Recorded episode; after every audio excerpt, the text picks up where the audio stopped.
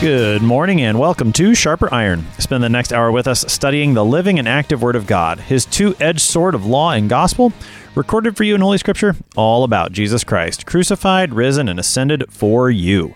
Thanks for tuning in this morning here on Worldwide KFUO. Christ for you, anytime, anywhere. I'm your host, Pastor Timothy Apple of Grace Lutheran Church in Smithville, Texas.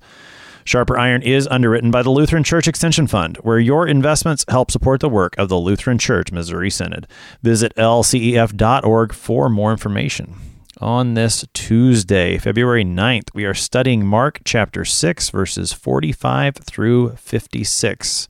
Again, in the Gospel of Mark, Jesus' disciples go out on the Sea of Galilee at their Lord's bidding and his actions there on the sea again intend to show them the truth of who he is, but again, the disciples fail to fully grasp the truth. To help us sharpen our faith in Christ as we study God's Word today, we have with us returning guest, Pastor Caleb Adams. Pastor Adams serves at Trinity Lutheran Church in Bend, Oregon. Pastor Adams, welcome back to Sharp Iron. Thanks very much. Good to be with you again. As we get started this morning, Pastor Adams, give us some context. We're at the end of Mark chapter 6. So what do we need to know about the gospel as a whole, the immediate context that will help us into these verses today? Yeah, so um, just a few points about Mark's gospel that I think are, are helpful to keep in mind um, as you go throughout the gospel as a whole, but maybe especially this text in a couple of ways. Uh, first of all, as, as maybe you've been talking about with some other guests, uh, Mark is often thought to be kind of the gospel according to Peter. Uh, many of the early church fathers speak about the close relationship that Mark and, and Peter had with one another. And the kind of traditional assumption throughout church history has been that Mark used Peter really as his main source in the writing of his gospel. And so, as we look at our text today, this might be kind of especially interesting as uh, Peter and the disciples are featured, as you just mentioned, in a pretty significant way. And we actually have a very famous story featuring Peter um, that takes place during this time that Mark does not mention. So we can kind of talk a little bit about that. Uh, Mark is also um, very unique among the four Gospels just in the way that he writes. It's kind of a, a fast paced thrill ride through the ministry of Jesus. Uh, I remember in, in college, one of my professors described Mark's writing style as that of a, a very excited young school child who's been asked to tell a, a story that he's really, really excited about. Um, he uses the word kai, you know, and all over the place. Um, and then euthus immediately, we'll see that a couple of times uh, in our text today. And immediately, you know, he's just kind of like, and then, and then, and then, just always eager to to get into the next thing. And there's just a lot of action. But despite that, despite Mark's emphasis on the action and the cool, fun stuff that happens, um, there's also a, a, lot of detail that Mark gives. Um, oftentimes in his different pericopes, when you compare it to the the parallels in the other gospels, Mark actually gives a little bit more detail um, than some of the other gospels. Um, interestingly enough, that's not really the case today um, when you compare it to the parallel texts uh, that we have in Matthew 14 and John 6 um, which is kind of interesting to note as well, since that usually is um, the case with Mark. Yeah, I mean we've been we've been coming off chapter five particularly, where Mark gives the account of the man with the demon on the other side of the sea, and the account of Jairus' daughter and the woman with the issue with blood. And there, you know, again, the detail that Mark will give when he does slow down is just very profound. I think you're right. Here was an opportunity, and we'll see this as we go through. There were opportunities in this text where he could have given more detail that he doesn't seem to. Maybe we can explore a little bit why he doesn't do that here. I think it, uh, you, you've set that up well with with the account with Peter, and we'll get into this. I don't want to spill too many beans here at the beginning. So, in terms of the immediate context, what do we need to know? Yeah, so I mean, the context is always important as we we look at different texts of Scripture and as we go through the Gospels. Um, this one in particular is is very helpful to make sure we know where we're at, um, because in this Gospel as well as in in Matthew's and John's, um, what immediately precedes this is directly connected to the event that we're going to be talking about today. Um, so our text follows right on the heels of the feeding of the five thousand. Um, Jesus and his disciples um, have been trying to, to find a place to rest just find a, a desolate, empty spot where they can can pray and just have some recuperation time. And uh, as you might remember, a large crowd follows them on foot. And so Jesus, of course, doesn't send them away and say, No, we're trying to rest. He does what he always does. He compassionately teaches them, he, he feeds them, he provides for them. You know, the 5,000 men, aside from women and children, with five loaves of bread and two fish. Uh, so everybody eats and is satisfied. They take up 12 baskets full of broken pieces and of the fish. Um, so this is a, an incredibly significant act, um, a very important um, sign in John's gospel, very important miracle that Jesus does here, and it leads right into um, what we're going to to be talking about in our text today. Now, the other thing I'd point out about the immediate context is just try to put yourself in the position of the disciples um, and Jesus, but maybe especially the disciples as we lead into what's about to happen. Uh, the whole point was they were trying to get away and find a little bit of, of respite and retreat. And the crowds had followed them and they never really got that rest and recuperation that, that they were looking for. Um, they're kind of out in the middle of nowhere you know a desolate place. And they're just absolutely exhausted. Um, we don't know exactly where they are during the feeding of the 5000 but um, we know they left kind of the, the western shores of the sea of galilee and maybe ended up somewhere close to bethsaida which is going to come up in our text but so that's just kind of the context is the feeding of the 5000 has just happened it, it's late and they're exhausted and they haven't really had much rest, um, which leads us into what happens next. All right. So, with that context in mind, we're reading today from Mark 6, beginning at verse 45. Immediately, he, that's Jesus, made his disciples get into the boat and go before him to the other side, to Bethsaida, while he dismissed the crowd. And after he had taken leave of them, he went up on the mountain to pray. And when evening came, the boat was out on the sea, and he was alone on the land. And he saw that they were making headway painfully, for the wind was against them. And about the fourth watch of the night he came to them, walking on the sea. He meant to pass by them. But when they saw him walking on the sea, they thought it was a ghost, and cried out, for they all saw him and were terrified. But immediately he spoke to them and said, Take heart, it is I, do not be afraid. And he got into the boat with them, and the wind ceased. And they were utterly astounded, for they did not understand about the loaves, but their hearts were hardened. When they had crossed over, they came to land at Gennesaret, and moored to the shore. And when they got out of the boat, the people immediately recognized him, and ran about the whole region, and began to bring the sick people on their beds to wherever they heard he was. And wherever he came, in villages, cities, or countryside, they laid the sick in the marketplaces and implored him that they might touch even the fringe of his garment. And as many as touched it were made well. That is our text for today, Mark 6, verses 45 through 56. So, Pastor Adams, the scene, again, as you said, this is right after the feeding of the 5,000. We got that favorite word of St. Mark's there. Immediately, he made his disciples get into the boat. So, why is Jesus sending his disciples ahead of him to the other side at this point? That's an interesting question. It's one that um, we only have maybe a little bit of a hint at here in Mark. Um, and it's it's always good when you're reading the Gospels to read the Gospel that you're in, kind of for its own sake, and try not to read too much into it, um, which is difficult to do sometimes, especially as we get very familiar with some of these stories.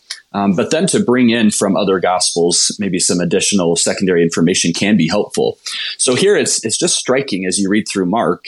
Um, you know, obviously the the immediately uh, Mark's moving on to the next big thing. Um, but just the way that he phrases this, um, he made his disciples get into the boat. Um, the the Greek word there um, is is a, a, verb that that can be translated as to force or, or to compel or to constrain.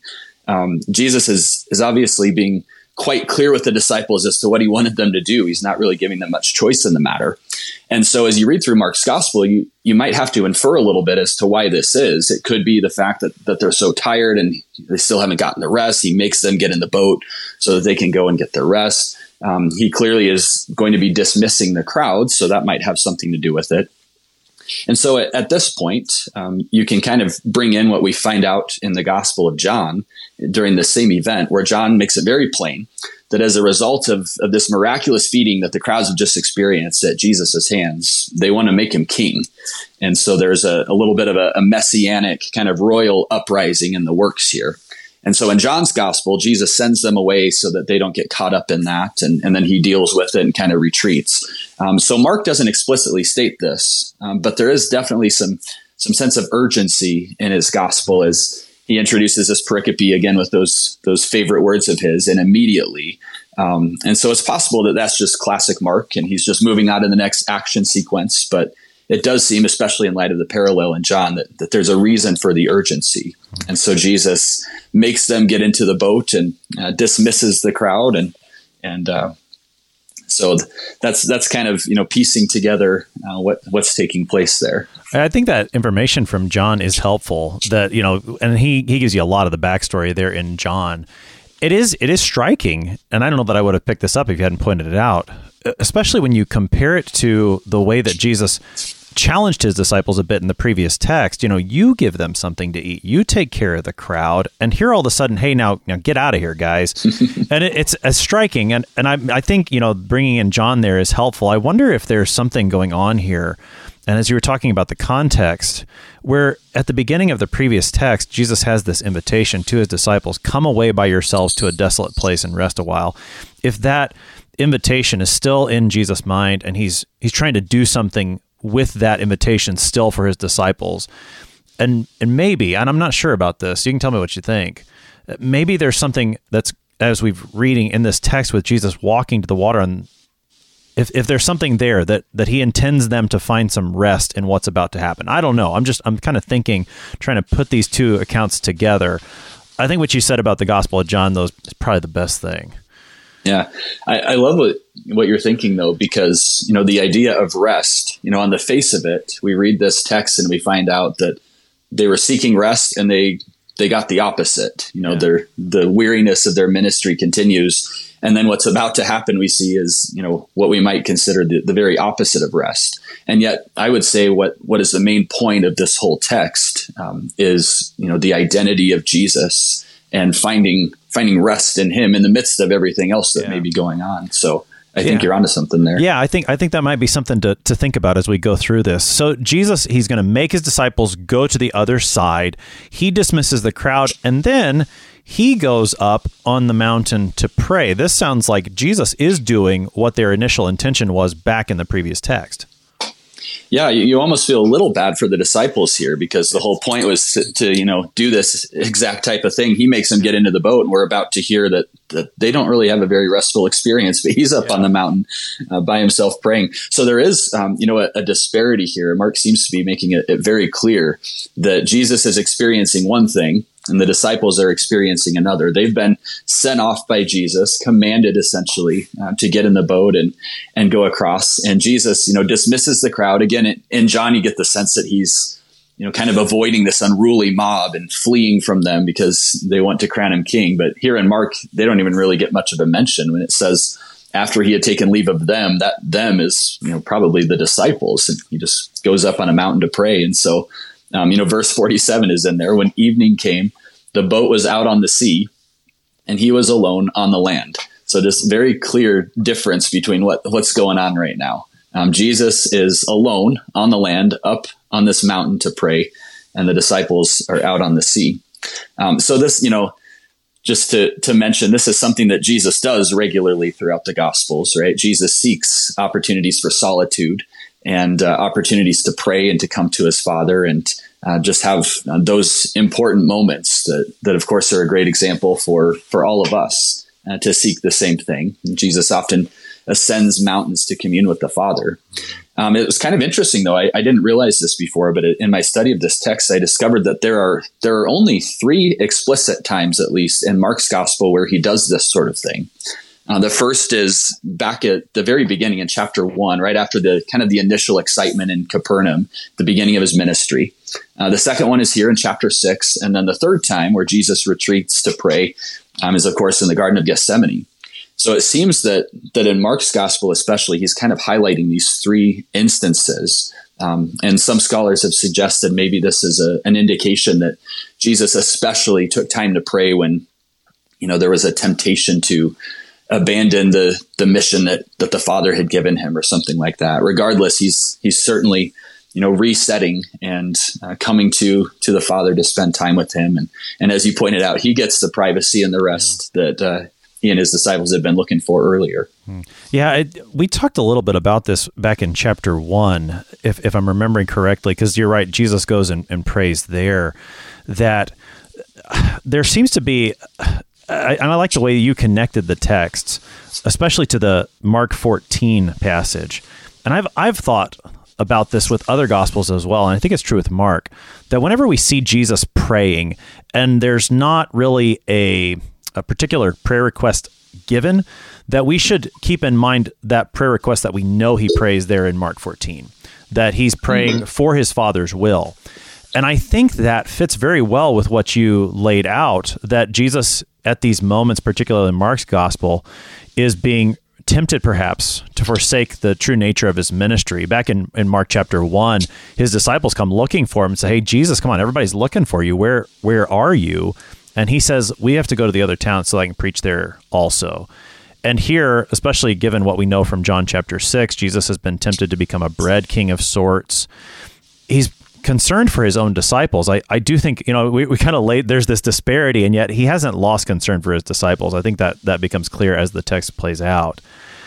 So I think that same idea we should understand here that when Jesus goes on the mountain to pray, he's doing so uh, partly as an example to us that this is important for people to pray. He is a human being, and so he prays. But also, we uh, should understand Jesus as our Savior here, too, that he is praying here for us, for the fulfillment of what he has come to do in the salvation of the world.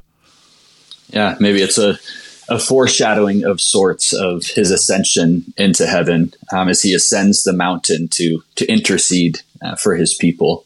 And I love your connection of the the Gethsemane prayer to all of these other prayer times. Um, we see that you know maybe not explicitly in some of these these texts like this one, uh, but certainly in other texts where you know Peter you know, rebukes Jesus for talking about his upcoming death. And yeah. Jesus says, Get behind me, Satan. Um, another interesting omission from Mark's gospel, by the way. Um, but uh, yeah, Jesus is is so focused on his mission and never wavers from it, and is constantly reconnecting with his Father to say, "Not my will, but your will." Mm. Yeah, and I mean the other example I suppose that we could bring out would be from John 17. And again, I know we want to try to as much as we can stay keep Mark uh, for for what Mark is giving us, but I think John 17, what's called the high priestly prayer, helps too. And you look at what Jesus prays for there. He's praying concerning the glory of his Father's name. He's praying for his disciples then, his disciples now. Every time we see Jesus praying, and we get the words of the prayer, he's praying for us. And I think we can understand that when the request isn't specifically named, as as it is here. Now, as you pointed out, you, I mean, you've got Jesus alone praying on the mountain, but meanwhile, on the Sea of Galilee, it seems like the exact opposite experience for his disciples. Uh, Mark continues in the account, really in verses 48 and following, he starts telling us about what's going on for the disciples there on the sea. Yeah, so um, it's interesting as we talk about the the prayer of Jesus and his intercession for his people, for his followers um, you know, Mark just has kind of this again, this really subtle way, I think, of of indicating something to us. Uh, just the first few words there of verse forty eight, and he saw, um, Jesus saw yeah. that they were making headway painfully. Um, so a couple, you know, really important things here. Jesus is, as we're about to see, you know, he is Yahweh in in all of his fullness, and this whole text that's the whole point of this but he sees as as Yahweh sees. Now, it's unclear is he up on the mountain and he's able to see what's happening out on you know the sea from his vantage point or something like that? We know it's probably dark because it's very late. Maybe the the seeing that jesus you know sees the disciples with here is is of a different sort. Maybe it's um, kind of a supernatural sort of understanding of, of their plight. Regardless um, what he sees is that the disciples are having a really tough time. Um, the greek participle here is um, is, I just find these things interesting. It's often translated as uh, to be punished by physical torture mm. or torment. Um, so that's that's what the disciples uh, who are seeking rest are now experiencing late at night. Um, they're being punished by physical torture or torment as they're trying to row against the wind, um, which maybe you know our listeners have experienced as they've been out on a out on a lake or something in a, a canoe or a kayak or a rowboat, and you know the winds against them. Uh, just kind of keep in mind how exhausted the disciples must have already been. Um, the whole purpose was to get to that desolate place and find rest, and they'd got none of it. Um, it was already late, as the disciples pointed out to Jesus. Um, yeah you know, they kind of come to Jesus, say, "Hey, it's it's getting past dinner time. Send them away to get food." And um, now the wind's against them, and they they're just not really making much progress. Um, I think it was in the Lutheran Study Bible as I was reading through this text um, that had this this helpful and kind of disturbing reminder um, that said, you know, keep in mind that it's Jesus who sent them on this voyage. Remember that that verb, Jesus made them get in the boat and go. Uh, so, in a very real way, it's fair to say that Jesus is the one who who got them into this predicament. Um, you know, earlier he had said, you know, you give them something to eat. One impossible command that he gave to his disciples. And now uh, we're finding out that it seems that he's asked two times in one exhausting night um, for his disciples to do essentially the impossible. Um, and so the, the, disciples are in a bad way here. Uh, they're, they're being tortured essentially. And Jesus sees all of this. Um, another interesting thing to note, though, because I, I've sometimes uh, just personally have conflated, you know, Mark four and, and Mark six, these different events. Um, there's a, a pretty pretty stark difference. You know, in Mark four, Jesus is sleeping in the boat, and they, they're wondering if he even cares if they're going to die. And you know, he comes and calms the the winds and the waves, and essentially saves their lives. Um, that's not really the case here. There's certainly some similarities, but the disciples' situation is really presented to us as one of frustration and discomfort, uh, not one of, of real danger necessarily.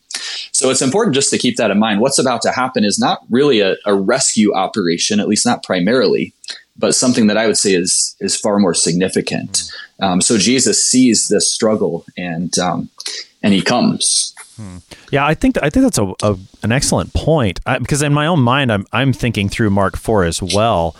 And one thing that I do think is similar, based on what you were, were saying, you know, that Jesus is the one that's responsible for putting them in this situation.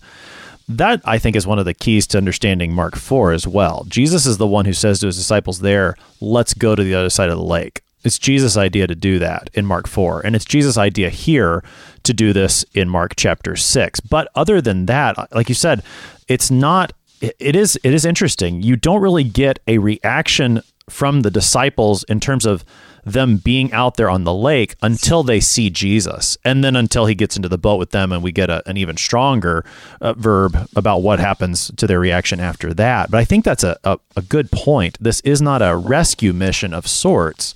Rather, Jesus intends to do something else, which I think fits with what we were bouncing around earlier about Jesus wanting his disciples to have rest. That despite their physical circumstances out there on the lake, what's going to happen is intended to bring them a real sort of a real sort of rest, uh, not the one that maybe they were expecting, uh, but one that he intends to give them. I think those things fit together. Yeah, I think um, you know Jesus is the one who who tells them to embark in both cases. Jesus is getting rest of different sorts in both cases, whether sleeping in the boat or finding the solitude up on the mountain, and then um, you have this this chaotic event, and in Mark four, it's the, the, the storm really, and here it's something else. It's actually the coming of Jesus. That's right. Um, That's right. Yeah. Well, one one thing briefly, just because I'm not sure if you you mentioned this, we've been talking about how exhausted the disciples would have been. The ESV reads the this is going to happen in the fourth watch of the night, which I think adds to the picture of the disciples' exhaustion. What's the fourth hour of the night, or four, excuse me, fourth watch of the night? Yeah, so the fourth watch of the night, this would be by the, the Roman accounting, which the Jews um, ended up adopting. So there were four watches of the night. So this is the last one. So we were told it was late when the feeding of the 5,000 happened. Mark then reiterated when it was evening, kind of you know giving another indication that it's that it's late. Uh, but here we find out exactly how late it is. This would be actually from 3 to 6 a.m. So not only is this happening in the middle of the night, but really kind of toward the end of the night, in the middle of, of all the exhaustion that, that we've been talking about. So this is potentially they've been awake for 24 hours. I mean, I, we don't know exactly when their day gets started, but they've been awake a long time. They're exhausted. And we got about two and a half minutes here, Pastor Adam. So we'll get started into this. The main event is that Jesus comes to them walking on the sea. There's lots that we can talk about here, but just get us started. Yeah, well, so Jesus sees their struggle and comes to them. So as you read through Mark's gospel and you get to this point, this is good news, right? Yeah. Jesus sees their struggle. He's coming. He must be coming to to help, uh, to give comfort, to give you know peace or you know the rest that they've been looking for. And uh, we find out that, that maybe things are a little different than what we have in mind. um, Jesus is, you know, had said, "Go on ahead of me," and this is apparently how he plans to rejoin them. And you know, I like how Mark just says it. He came to them walking on the sea, just kind of throws it out there. Um, the disciples are struggling, but Jesus is coming, and um, we have, you know, the feeding of the five thousand, and then walking on the sea. These two incredible kind of nature-related miracles uh, paired up. But yeah, it, you know, the understatement here, he came to them walking on the sea, just has incredible significance. Um, clearly, what Jesus is doing here is something something supernatural, something only only a God can do. That was true in the the Greco-Roman tradition, um, but it's you know it's especially true in the the Hebrew Bible and um, kind of the the context of you know the disciples' understanding of of how God works. Um, this is something that that only Yahweh can do, and you know there are several places throughout the Old Testament um, that you know we can often get pointed to when we're talking about this sort of thing. Uh, Job nine is a you know a, a, famous passage about this where Job is talking about that God alone stretched out the heavens and trampled the waves of the sea, and you think maybe even of uh, God's speeches at the end of Job, you know, and his yeah. power over Leviathan, and you know you have all the different psalms that connect the deliverance at the Red Sea um, to to what God, you know, does in, in terms of having power over the sea. And there's some very clear connections that Mark seems to be making here. Yeah, Jesus is revealing himself here as the God of Israel, the one true God. And we'll see how that continues to play out here in Mark chapter 6 with Pastor Caleb Adams. You'll listen to Sharper Iron on KFUO. We'll be right back. Please stick around.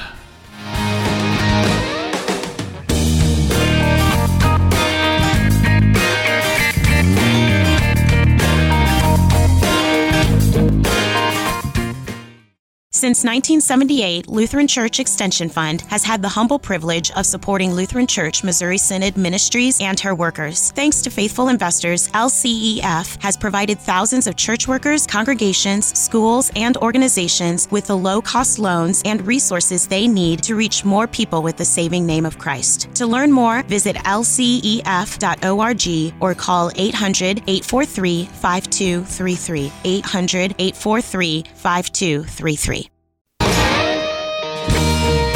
Welcome back to Sharper Iron. It is Tuesday, February 9th. We're studying Mark chapter 6, verses 45 through 56. We have Pastor Caleb Adams with us. He serves at Trinity Lutheran Church in Bend, Oregon.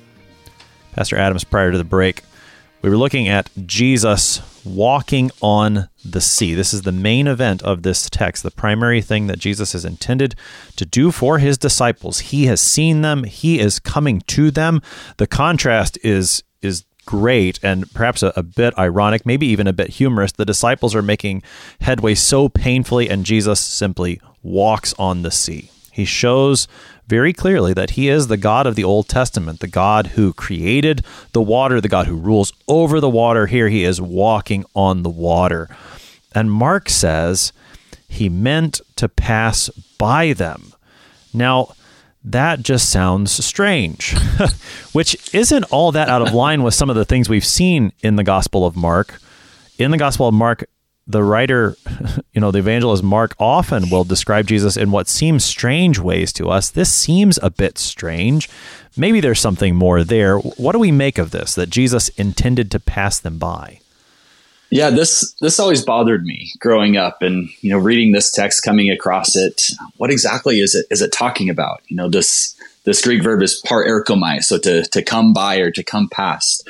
Um, it's troubled a lot of people actually over the years, and there are a lot of different possible explanations of this. Uh, the most popular one is that Mark's not trying to communicate what what Jesus's intention was, but rather kind of how it looked from the disciples' point of view. So as they're in the boat, it seems like he's trying to pass them by. That's that's kind of the way that that some translations you know present it, and it it makes some sense. And maybe there's something to that. Um, there are a couple other possibilities. some commentators have said he's he's almost having fun with them. He's going to go beat them to their destination. You know, like having a little race and um, you know, you mentioned that they're struggling so painfully, and um, the church father Origen said he came to them walking on the sea, which for him had no waves or wind. Yeah. So it's not really a very fair race if that's what's going on here. Um, another possibility is he's trying to test the disciples' faith. um, or that you know some have said, well, he wanted to pass by them, but didn't intend to be seen by them, or you know he wanted to remain unrecognized. None of those just really seem to to get at what Mark is is really getting at here. Um, so you know, is there, there, are just kind of a couple words here. One is, you know, thelo, that, that Greek verb, he intended to. This is clearly something Jesus is doing on purpose, and he has a purpose in it. Um, and then just that phrase to to pass by. Um, a lot of people have picked up on the fact that this is a, a very loaded word or loaded phrase that goes back to the Old Testament and some very significant moments in the Old Testament because God passed by uh, some of his people, some of his uh, prophets and leaders in the past. And two of the most prominent ones are Moses and Elijah. So in Exodus, actually, in a couple of instances, he talks about it and then Moses experiences this. But Yahweh says to Moses, While my glory passes by, I will put you in a cleft of the rock and I will cover you with my hand until I have passed by. And then there's that famous you know instance with Elijah after the the Mount Carmel situation. He goes and he's lamenting, saying he's you know the last one alive, and God comes and appears to him. But God says there, uh, "Go out and stand on the mount before the Lord." And then the writer of First Kings says, "Behold, the Lord passed by." So this is a, a again a very significant phrase, which I think Mark is intending us to connect back to these Old Testament um, instances where God reveals himself and reveals something of, of his nature to his people. This is where, you know, in Exodus, where God says that he is gracious and merciful, abounding in steadfast love and forgiving sins. Um, so, so Mark seems to be indicating that Jesus intentionally wants us to see this experience as one of, of Yahweh, the true God, revealing himself, revealing something about his nature. It's interesting too. I think just in the context of Mark, you know, you have these pretty clear connections, I would say, to Moses and Elijah. And in just a, a few chapters coming up in, in chapter nine, we're going to have the, the transfiguration where Jesus is on top of the mountain and who shows up but Moses and Elijah.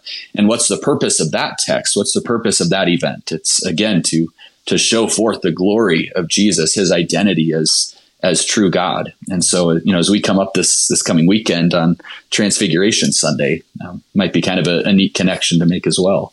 Yeah, I, I think I, I like the way that you explain that. I think that the meaning to pass by them, or he wanted to pass by them, he willed to pass by them. We could even translate that. I think that it, again, it I think it makes that same connection where Jesus is intending to give his disciples something that rest that they haven't yet received, the rest that it seems they're not getting out there on the Sea of Galilee.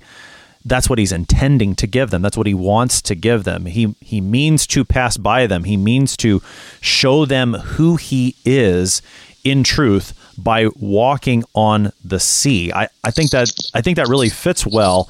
It makes this text more than something really cool that Jesus can do. You know, it's it's not just a race to the other side. I was imagining Peter and John when they raced to the, the empty tomb on Easter morning.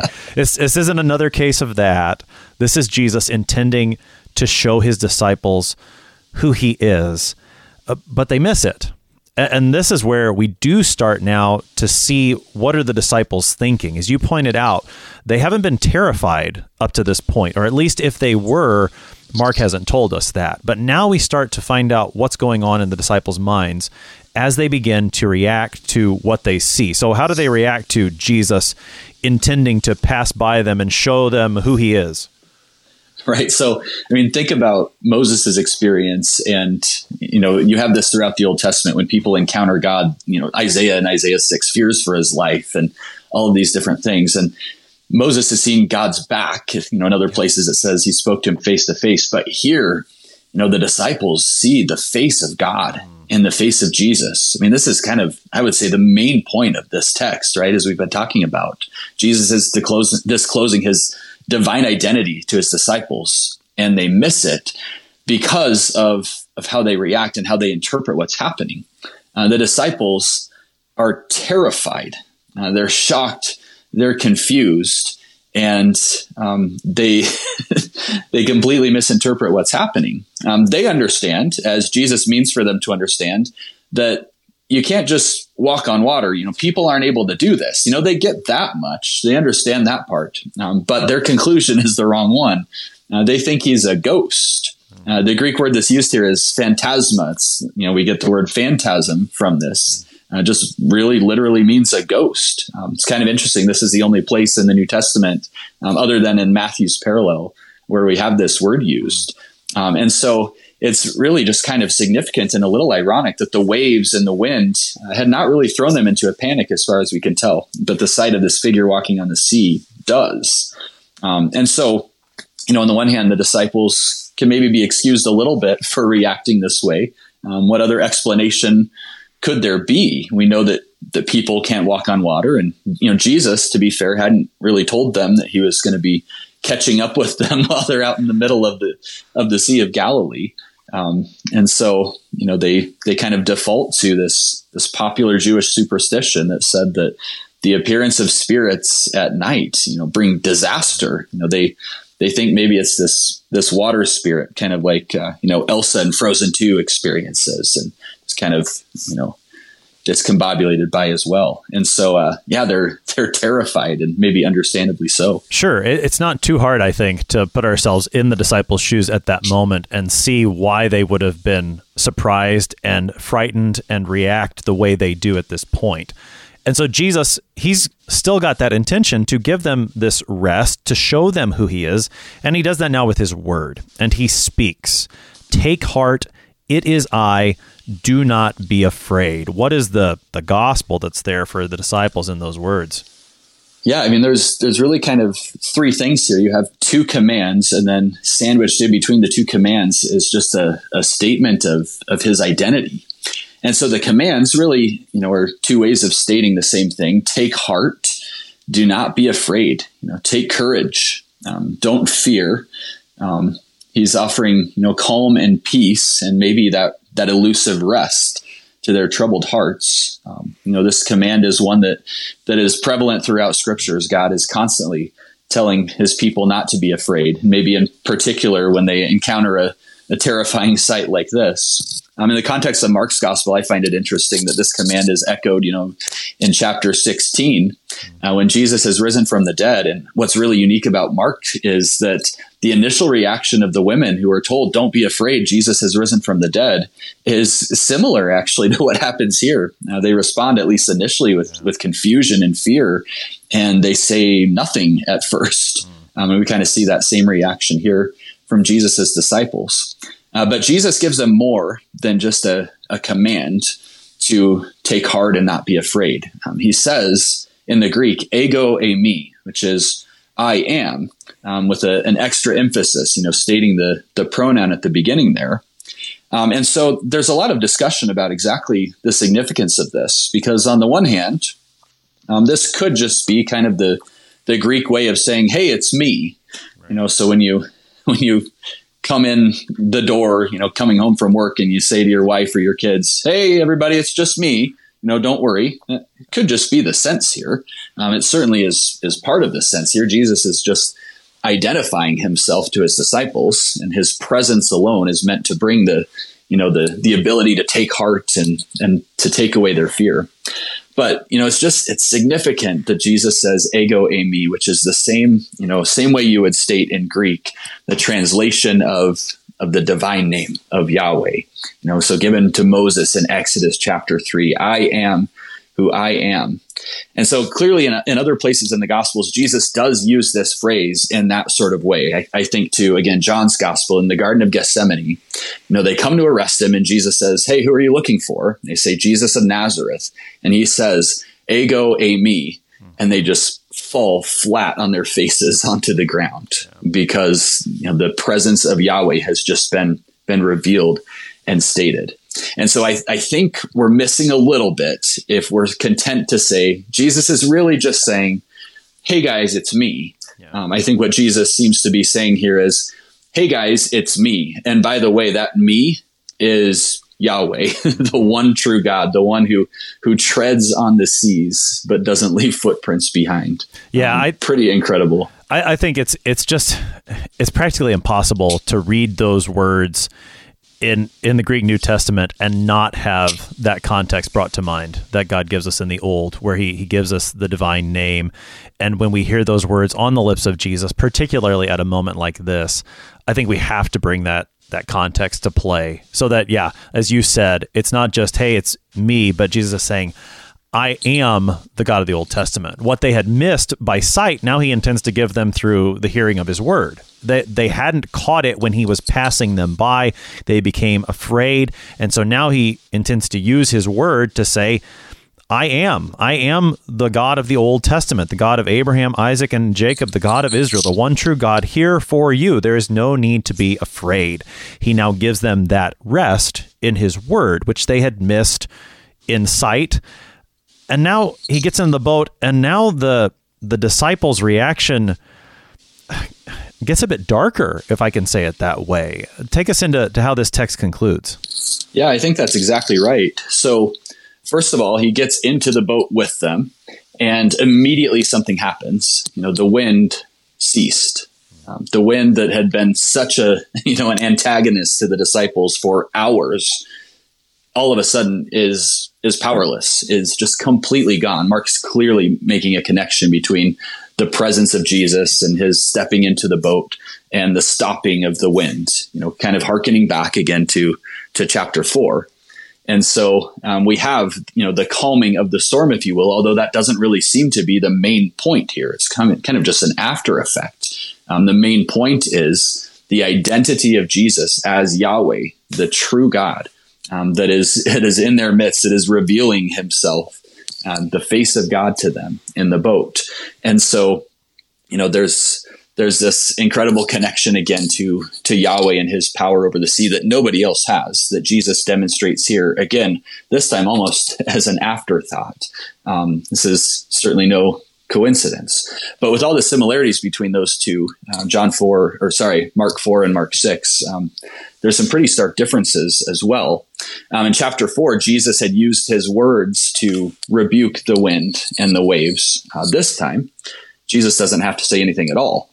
Um, and so, you know, maybe we're supposed to see this as an even greater demonstration of his power over the wind and the waves. He doesn't even have to say anything if he doesn't want to. Now, we also, you know, notice that the disciples don't say anything in Mark's, you know, account here either. Maybe kind of like the women in, in Mark chapter 16 at first. Yeah. Um, but yeah, this is a, a pretty incredible thing. Um, this is where also, by the way, we get into um, that that Petrine omission. You know, the, the, famous story of Peter, maybe one of the most famous stories of Peter that mm. that Peter's gospel, if you will, leaves out. You know, so we know that it's in this instance, you know, this particular event where Peter calls out to Jesus and says, "If it's you, you know, if if it is, you know, if ego eimi is to be trusted." Then invite me to come out, and he walks and falls, and Jesus picks him up, brings him into the boat. Um, no mention of that here mm. whatsoever. Um, there are different reasons that some have given. Maybe Peter was a little bit embarrassed by that story and leaves it out. Um, of course, there's a lot of other cause for embarrassment here if that's going to be our argument. Um, perhaps Peter, you know, doesn't really have a lot of interest in, you know, putting the the focus on himself. Um, it's interesting. Sometimes I think we make that story about Peter and his faith, and if we have the same faith, we'll also be able to do incredible things like stepping out on the water and walking on the sea. When really, I think the, the thrust of that is um, Peter thinks he can walk on water, and what happens? And who does he need to pull him up out of the sea? Yeah. Um, and you know, Peter's rebuked for his lack of faith. He, so he probably should have stayed in the boat. Is the way that I've always thought about Matthew 14. But anyway, that's that's, that's Matthew. You can go back and listen to. Uh, you can listen to last last year's study on Mark Matthew 14 if you want to find out more about that. Anyways, it gets left out here in Mark. So here, yeah, the the identity of Jesus is really, um, you know, exactly what Mark is trying to to emphasize here, and perhaps he just doesn't want anything to distract from that. Yeah. Um, but what's really interesting is that's that's the the point of this text and the point of Jesus doing all this, why he chose to pass by them, and the disciples um, again just don't don't get it at all uh, the way that that Mark says this is they were utterly astounded, and not in a not in a good way, for they did not understand about the loaves, but their hearts were hardened. So first of all, they they didn't understand about the loaves. So this miracle that they had just witnessed of the feeding of the five thousand, uh, Mark seems to indicate that perhaps even more than some of the other miracles they've witnessed so far, that that really should have taught them something about the identity of Jesus. Uh, they should have been able to pick up on that. And uh, in fact, you know, in chapter eight of Mark, Jesus is going to explicitly kind of interrogate them about the feeding of the 4,000, the feeding of the 5,000, and say, Do you not yet understand? Um, they didn't hear and, and they don't at that point. Uh, the disciples are, are clearly revealed to be out of their depth, um, which was a good pun I found in a, a commentary there. well done. Well done. Um, but yeah, I wish I could take credit for it. But yeah, so they're, they're astonished, they're confused. And then worst of all, Mark says they're, they're hard hearted. Mm. Um, and so this pericope kind of comes to this surprisingly negative conclusion. What I found interesting is uh, throughout, you know, this pericope and the one before it with the feeding of the 5,000, there are some very, very clear parallels um, to the Exodus story. Hmm. Most notably, you know, the provision of, of bread by God himself through the manna and then God making a way through an impassable sea. Um, but another parallel is the hardness of heart that the, the disciples um, are attributed with here. Um, in Exodus, the hardness of heart belongs to Pharaoh. And here in Mark's gospel, the hardness of heart um, so far has been attributed to Jesus's enemies. And so it's really concerning and, and kind of the stark turning point that this is said of Jesus's own disciples. Hmm. You know, they saw Jesus multiply the loaves, which should have clued them in on his identity. There were 12 leftover baskets that should have been a pretty big hint to them as well of some significance there. Then they see him traversing the sea and, and they still don't get who he is. Um, he is, um, you know, they're, they're hard hearted. Um, they, they don't understand. You know, earlier they had asked, who is this that even the wind and the sea obey him? And, you know, here they're just rendered completely speechless. Um, Mark connects this to their their lack of faith and understanding of who Jesus is. And, and we kind of see that this is really a, a turning point. You know, earlier in this chapter, they were sent out by Jesus. That's where we get the word apostles, apostello. They're sent out to be his messengers. And they come back and they're weary and all this happens and, and they're revealed to not even understand the identity of the one who sent them out uh, to proclaim the kingdom. And so, um, you know, the, there's kind of this famous thing in Mark's gospel called the messianic secret that Jesus tells people not to reveal, you know, who he is and what he's done. And the irony here is is that messianic secret seems to be kept even from those uh, who are, you know, privy to these incredibly privileged, you know, special moments of revelation. And so it, it's really kind of a um, a negative ending to to this event, um, which of course is going to point us to their lack of understanding going forward as Jesus talks about his his upcoming death and resurrection, and then the you know even lead into the the resurrection account there in chapter sixteen. Yeah, that that is certainly a feature in Mark's gospel. The way that the disciples are very often portrayed in negative aspect. I mean, there's no punches pulled. And so, you know, does Mark omit the thing about Peter to try to spare Peter some embarrassment? Uh, you know, we could speculate. But the point of that is that, you know, Peter doesn't escape embarrassment. If anything, the embarrassment is even worse to say that their hearts were hardened. and, and you were, you know, drawing the parallels to the Exodus account. I wonder if, if that might invite us to think about the disciples in line with that generation of Israelites who came out of Egypt and grumbled and grumbled and grumbled and grumbled along the way who over and over i mean and even during the the 10 plagues you know they get mad at moses. You're, you're making it worse on us man. And and i wonder if if there's a point of comparison between the disciples if mark really is, is setting that up. I'll have to, to think about that as we continue through this this gospel well, account. and in in that throughout that exodus account you have the glory of god visibly present, yeah. you know, in the cloud and in the fire. And despite all of that, I mean, to to put the the grumbling of Israel in the context of Yahweh being physically present with them and revealing Himself to them, it, it's it's pretty incredible. It's very similar in a lot of ways. Yeah, I think wasn't it? Uh, is it Dr. Lessing who used to say, and probably still says, that you, you could take Israel out of Egypt, but you couldn't take Egypt out of Israel. And, and maybe yeah, maybe yeah. that's what's going on here with the disciples. That same hardness of heart that was evident there among the Egyptians is still evident in Israel. And Jesus has come to, to give them a heart of flesh, to, to throw in some Ezekiel is there as well. Uh, we've got about five minutes here, Pastor Adams, and we've still got this, this last bit of, of text I want to let you comment on at least a little bit before giving us your closing thoughts. You get a, a bit of a summary of Jesus' ministry going forward from here. He he and the disciples land at Gennesaret, and and again, there's this summary of, of what's going on. Give us again. We got about five minutes here to to wrap things up this morning. Yeah, so um, just a, a, couple quick things here. I mean, one of the things that um, is significant about this text is just trying to figure out exactly what and where things are happening, um, because you know you might remember Jesus said, "Get in the boat and go to Bethsaida." Um, so their supposed destination is on kind of the northeast side of the sea, and they end up at Gennesaret, which is on the northwest side, or even kind of the the western shore. So um, that's significant. I don't know if I know exactly why or how. Um, a lot of people say, well, you know, the storm had blown them off course and all of that. Um, although the wind stopped when Jesus stepped in, and maybe um, you know, there was a lesson in that. You know, you think you're going to one place and you end up in another place, and there's more work to do. Um, so again, we just get this sense that the disciples' aims to find rest or to do whatever it might be or to go to Bethsaida, things just aren't really working out for them very well. And yet God continues to to work through this, and Jesus and, and his disciples continue to minister to the people there. Um, and so that's that's kind of a, an interesting little little tidbit. But the main thing that I would point out here would be the contrast that we have between the the section we just read and the disciples are left described as hard hearted, um, completely misunderstanding or not understanding at all about the loaves. They don't understand who this guy is who just walked to them on the sea, even though that should have been a very clear indication of what's going on. They don't recognize Jesus for who he is. And you go to verse 54. And when they got out of the boat, the people hmm. immediately recognized him. Now, this isn't to say that the people here, the crowds, have a full understanding of Jesus as you know Yahweh Himself, the one who treads upon the seas, and, and all of that. Um, but there is, I think, a, a, pretty clear contrast that Mark wants us to pick up on here.